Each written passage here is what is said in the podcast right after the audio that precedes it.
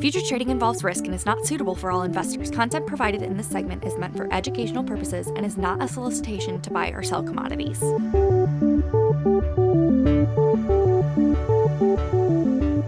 All right, everybody, welcome back to Ever Ag Podcast. We have another Market Talk Monday for you. Today, we're going to be talking about the feed market uh, with one of the newest members of the Ever Ag family, Mister Jake Kingsley out of Binbrook, Texas, who is our Director of Feed Procurement. Jake, how you doing?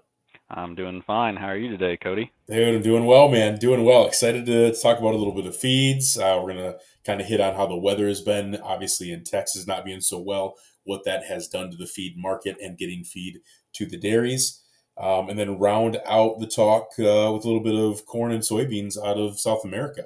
So, but I guess to start out, Jake, if you don't mind, give everybody a little bit of a background on yourself and what exactly the uh, Foundations Feed Program at Ever Ag might be. I've been in the feed and grain industry for about six years now, and I came over to Ever Ag last fall to help kick off their Foundations Feed Program. It's a feed risk management service that we're offering where we'll partner you with one of our risk advisors. We've got technology behind the scenes to help track feed positions, to look at what your needs are on an annual basis, and be able to pair those up with your hedge positions as well as what you own on the physical market is ready so already so that you can uh, track where your feed position is in real time. Our advisors will get to know you on a personal level, get to understand the unique aspects of your individual operations, dive into the local markets that you're working with to purchase your feed, and to help you just go and manage your feed program a little more in depth than what a lot of folks have been doing, where they just go out and get the best value for the week and book feed for a week, or try to aim for a historically average or low point in the market and book all of their feed up at once in the year. The idea is to break these feed products out from a cash per ton price to a basis and a futures value, and add a little bit of transparency and flexibility to those markets. And we also offer a, a weekly newsletter that we're sending out to everybody on uh, Thursday evenings. It kind of looks at the macro picture of the market, see what's going on in South America, what demand from China looks like, give a little bit of a what our take on, on the longer term market is, and uh, maybe some current events that are affecting the market here and now. So, Jake, with you being down in Texas and today being March first, you've obviously seen firsthand and been a part of the big storm that's taken place, you know, two weeks ago, kind of leading into early last week. Can you give us a little bit of a, a leeway, a heads up of what it's looking like in Texas, what it did look like, and what happened to uh, maybe delivery of corn, bean meal, flaked corn, that kind of thing? So as the storm was upon us, it was a, a little bit hectic from a feed perspective. I think folks were able to still get enough feed to get by. Some got real tight and maybe ran out if they weren't planned ahead enough. I know the flakers across the state had been shut down uh, just due to restrictions on natural gas availability. Uh, they were able to come back online early that next week and get caught up relatively quickly. So a lot of the feed issues that we saw from that have worked themselves out. I know there are still some issues, I'm sure, operationally at the mills and more importantly at the dairies themselves that they're trying to work through. Um, one of the major concerns I think we saw was uh, a big dip in ethanol production over that week as they were also restricted on natural gas usage. Uh, so we saw a huge dip, somewhat similar to what we saw last spring when, when all the ethanol plants shut down or, or reduced production as coronavirus hit and, and people started using less fuel. Uh, we saw a big dip like that right as the winter storm moved through here. So a little bit of a concern is whether D D G is going to get hung up and, and become harder to find over the next few weeks as these guys ramp back up and, and reload their inventories. Okay.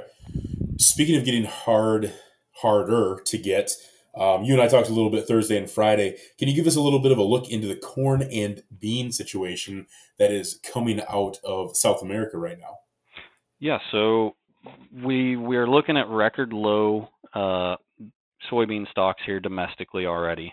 Uh, that's helped run soybean values up quite a bit, taking meal right along with it. Um, and now South America, particularly Brazil, is running a little behind on their soybean harvest. Um, they've had quite a bit of rain and they continue to get rain, so that's delaying their harvest a bit down there, uh, putting further strain on the, the protein complex here in the U S. And plus China has come in with a huge appetite for protein, um, buying record amounts of soybean meal from the U S. Uh, so with all that going on, we've, we've seen what bean meal prices have done here recently. The uh, delayed bean harvest in Brazil is going to delay the Safrina corn crop planting down there. That's their second crop of corn that they get in after beans. Um, they're expecting a record planting uh, for that Safrina crop, but it's being delayed, and so fewer beans are making it to the market at a time that they normally would, and now we're expecting a delay on that corn crop as well, uh, just adding fuel to the fire here in the feed complex. Um, we're expecting to plant record numbers of acres of beans and corn here in the U S. We'll get a, a better estimate of that here in the next month with the intended acreage surveys coming together. Um, but until we see some firm numbers and a crop going into the ground and, and, and yields being made, we're going to see some pressure on these markets to to get the farmer out there to get the crop, the crop put together. We saw a little bit of action here today on the board with the old crop values coming off a little bit and new crop values running up, widening that spread out, building some risk premium into new crop uh, in the instance that that South America crop quality starts to degrade as they continue to be delayed, or if we have planting issues or or growing issues here in the U S. So you're starting to see some premium built into new crop out there. So we've been dealing with this this high value crop here for the last few months now, and we need a lot of things to go well to get us a little bit of relief as we go into fall crops here in the U S. Um, everything's pointed towards giving us that opportunity, but um, you can't say we're out of the woods until until we uh, get that crop out of the field. Definitely. And, and Jake, if anybody would like to get a hold of you to kind of talk a little bit more about feed uh, or maybe on the grain side a little bit, uh, what is the best way for them to reach out to you? Um, right now, email J A K at ever dot ag. Awesome. Awesome. Well, with that, everybody, that is going to wrap it up for another Market Talk Monday. Again, with me today had Jake Kingsley, Director of Feed Procurement. Hope everyone has a fantastic week, and we'll talk to you next week.